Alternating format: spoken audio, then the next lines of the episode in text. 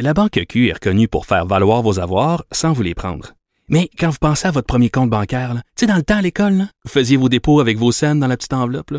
Mmh, c'était bien beau. Mais avec le temps, à ce compte-là vous a coûté des milliers de dollars en frais puis vous ne faites pas une scène d'intérêt. Avec la Banque Q, vous obtenez des intérêts élevés et aucun frais sur vos services bancaires courants. Autrement dit, ça fait pas mal plus de scènes dans votre enveloppe, ça. Banque Q. Faites valoir vos avoirs.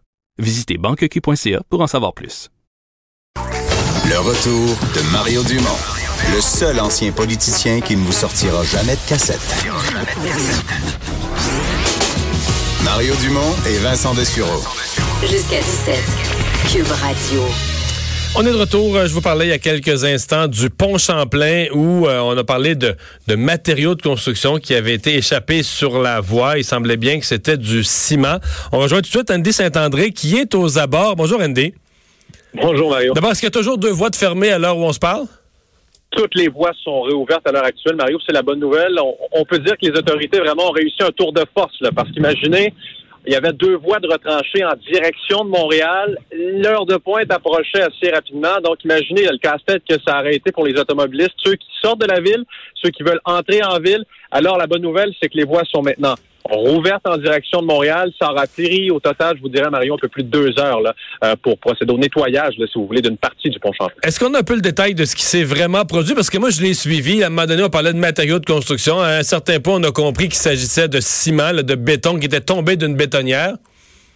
Oui, voilà, ça se précise un peu. Du moins, ce qu'on, ce que, ce que nous laissent entendre certains porte-parole du chantier, mais aussi certaines sources, Mario, c'est que, euh, bon, c'est une bétonnière, probablement pour les travaux du nouveau pont Champlain, on ne le sait guère, mais c'est une bétonnière, finalement, euh, qui, euh, qui s'en allait du côté de Montréal et qui, à un certain moment, ne s'est pas renversée, mais euh, a perdu une partie de son contenu, donc une partie du béton, si vous voulez. Mais le problème, c'est que les autorités n'ont pas eu le temps d'intervenir rapidement. Donc, le béton, ce que ça fait, ça durcit. On s'en doute. Une fois sur place, les autorités, c'est ça, les autorités ont dû, à l'aide d'un marteau-piqueur, marteau de démolition, venir casser le béton qui avait durci. Alors, c'est pour ça que, finalement, ça a pris deux heures de temps, procéder au nettoyage de tout ça. Mais il fallait faire vite parce que ce qu'on me disait, là, c'est que l'heure de pointe arrivait rapidement. Donc, on voulait euh, le plus rapidement possible rétablir une certaine fluidité au niveau de la circulation, Marie. Et donc, ça a pu être fait euh, à temps. Est-ce qu'on sait, alors, je pense qu'on n'est pas rendu au niveau du, du ministère, est-ce que le, la compagnie propriétaire du camion pourrait être euh, poursuivie ou être euh, se, se, se voir euh, imputer les frais des, des, des travaux?